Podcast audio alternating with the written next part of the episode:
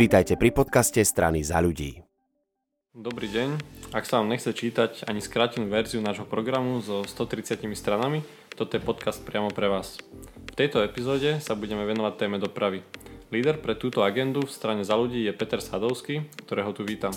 Dobrý deň, prajem. Moje meno je Timotej Vančo a posnažím sa pýtať čo najzaujímavejšie otázky. Tak poďme na to. Prvá otázka. Aký je ideálny štát z pohľadu dopravy? No to je veľmi jednoznačná otázka, čiže malý, veľký, e, silný, slabý.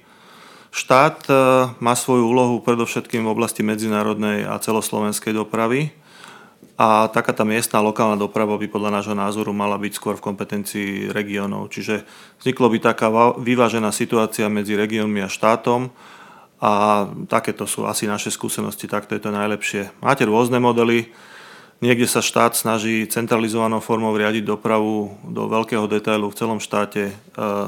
Inde je to zase naopak, že regióny riadia dopravu a možno prvým modelom funguje polovica krajín v Európskej únii, druhým modelom zase druhá polovica.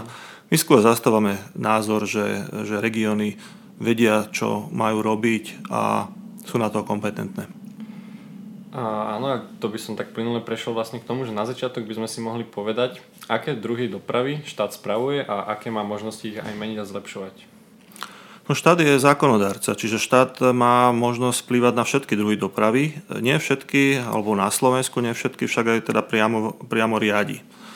Najviac reguluje železnice, keďže vlastní trať a vlastní aj štátne železnice. Reguluje ďalej cestnú dopravu, vodnú dopravu, leteckú dopravu.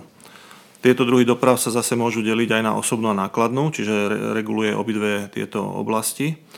Menší vplyv má na mestské hromadné dopravy v mestách, ktoré sú právomoci obcí a podobne je to aj v prímeskej autobusovej doprave, ktorú zase riadia župy. Ale ako som povedal na začiatku, štát má vplyv na všetko, pretože pripravuje zákony, vyhlášky a podobne. Jasne, chápem. A ako teda by sme vedeli nejako zatraktívniť verejnú dopravu, aby ju mohli občania viacej využívať? Tak ja dlhoročne zastávam taký názor a snažím sa mu robiť osvetu, aby sme si uvedomili, že nestačí kúpiť len nový vlak alebo nový autobus, ale doprava je taká reťaz. Keď si predstavte si reťaz dlhu, možno zo 100 okami a každé to ohnívko má, má svoju, svoju úlohu. Potrebujeme teda nielen nové vlaky a autobusy, ale potrebujeme cesty, diálnice, cesty bez výmolov. Potrebujeme čisté stanice, železničné, autobusové, s obchodmi, stravovaním, službami.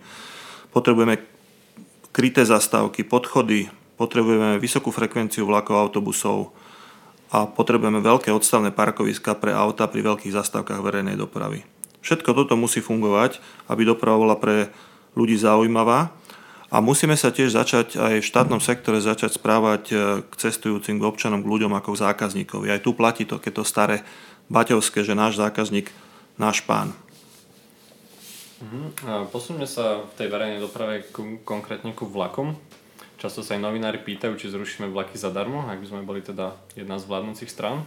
Ako to teda bude? Budú sa vlaky zadarmo rušiť, alebo sa to nejakým spôsobom upraví? Áno, máte pravdu, je to častá otázka, ale možno sa trochu, trochu preceňuje. Ja si myslím, že nikto nezruší vlaky zadarmo. Môžeme si povedať prečo. Je to tak extrémne opatrenie, z ktorého vlastne nie cesty späť. Vlaky zadarmo tu boli zavedené hlavne politicky, aby sa získali hlasy voličov. Môžeme si povedať, či to je férové opatrenie a pomohlo nám to v kvalite dopravy. No nepomohlo nám. Doprava sa možno skôr zhoršila, pretože vlaky sú plnšie. Nestíha logistika, čiže potom vlaky sa nestíhajú opravovať, horia to je tá oblasť technický alebo technický pohľad. A prečo som povedal, že je to neferové opatrenie, tak je preto, pretože nás učí, že doprava nemá cenu a vlastne všetko by mohlo byť zadarmo. A pritom aj vlaky zadarmo idú z nášho vrecka. O internete koloval taký vtip, ja si ho trošku prispôsobím na vlaky zadarmo, že byť vďačný za vlaky zadarmo je ako keby sme ďakovali bankomatu za to, že nám vydal naše vlastné peniaze. Čiže aj vlaky zadarmo platíme, na druhej strane e, dobrá zľava na dopravu je vlastne podpora verejnej dopravy. Čiže vlak zadarmo je vlastne len extrémna mimoriadná forma zľavy a zľavy lákajú na využívanie. No a my teda nie, nebudeme rušiť vlaky zadarmo, naopak chceme, aby ľudia jazdili verejnou dopravou, preto tieto zľavy, ktoré sú také paušálne, chceme možno viac spresniť, e, spraviť ich adresnými, dať ich predovšetkým tým, ktorí ich potrebujú, a rozšíriť na cestujúcich, ktorí možnosti zľavneného cestovania nemajú. Mm, už ste to aj trochu načrtli vlastne s tými vlakmi, ktoré horeli. A to je vlastne taká priorita cestujúceho, alebo mňa, keď chcem sa niekam dostať z bodu A do bodu B, tak tá priorita je, aby to bolo rýchle a aby to bolo bezpečné. A teda počas tých najbližších 4 rokov bude taká otázka, čo vieme spraviť aj s týmto, aby tie vlaky už nehoreli, aby to bolo bezpečná doprava pre všetkých občanov. Ako to vieme spraviť, alebo akými návrhmi zákonov možno? Bezpečnosť je veľká téma, ale ak sa pýtame, e, pýtame na tému teda horiacich vlakov, tak evidentne infraštruktúra vlaková, či už samotné vlaky alebo trate a iné e, dopravné zariadenia nestíhajú s tým obrovským nárastom cestujúcich, ktorý nastal po vlakoch zadarmo. Takže budeme sa musieť oveľa viac venovať údržbe trati aj vlakov a budeme musieť začať aj budovať nové trate. Za 30 rokov sa na Slovensku nevybudoval kilometr novej trate pre osobnú dopravu a taká aglomerácia ako je Bratislava a okolie, Bratislavský kraj si nepochybne zaslúži aj nové trate. Uh-huh. Posuňme sa k autám, alebo teda k diálnicám konkrétne, keďže niekto nám tu už slúboval diálnicu do Košíc niekoľko rokov dozadu a stále nič. Je možné, že počas najbližších 4 rokov by bola táto diálnica dokončená? My potrebujeme stavať diálnice rýchlo. Keď ich vedia stavať Chorváti, Španieli, Poliaci, tak e, prečo by sme ich nevedeli stavať e, rýchlo my? My máme v programe a o to sa aj zasadíme, aby sa zjednodušilo stavebné konanie aj verejné obstarávanie. Obidve sú dneska brzdou a spomalujú nám výstavbu. A aby sa zakotvil verejný záujem. Čo to je skutočný verejný záujem? A ten bol nadradený súkromnému záujmu. Samozrejme v odôvodnených e, prípadoch veľkých infraštruktúrnych E, záležitosti.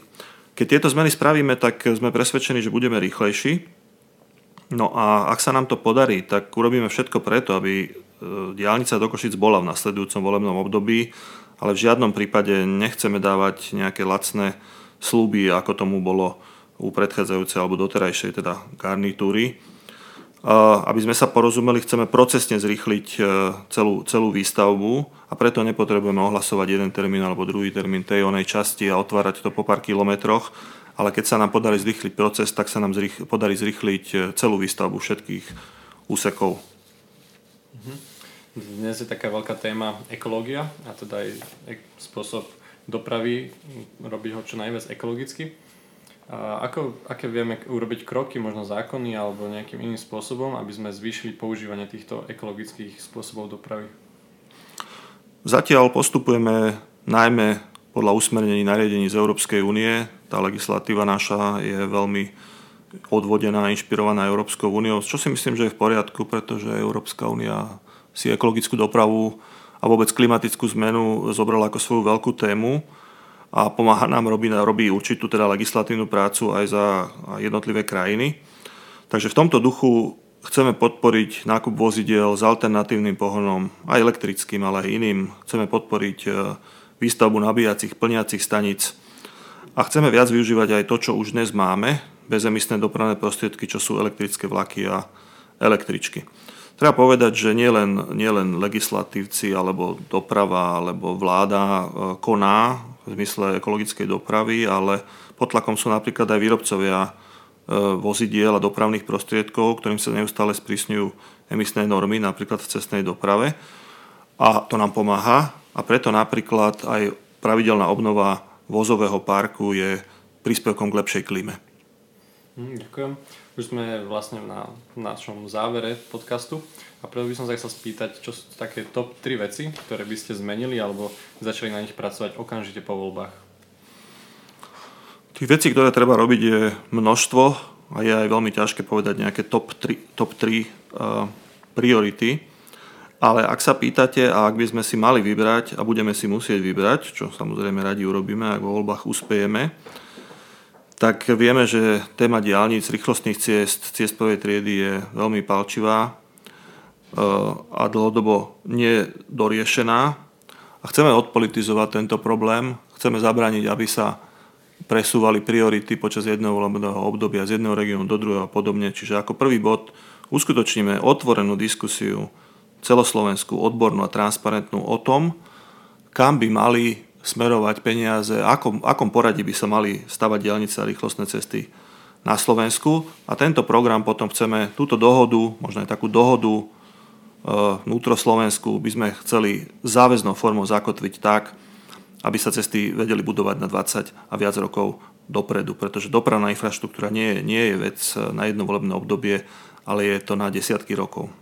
Čiže bod číslo 1, verejná diskusia a záväzný program budovania diálnic a rýchlostných ciest.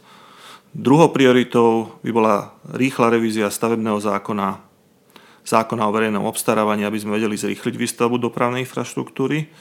A tretím bodom by bolo vytvorenie akčného plánu a jeho realizácia na rýchlu opravu a údržbu ciest a železničných tratí tam, kde máme najväčšie problémy, aby sme zvýšili plynulosť a bezpečnosť cestnej premávky alebo teda železničnej premávky.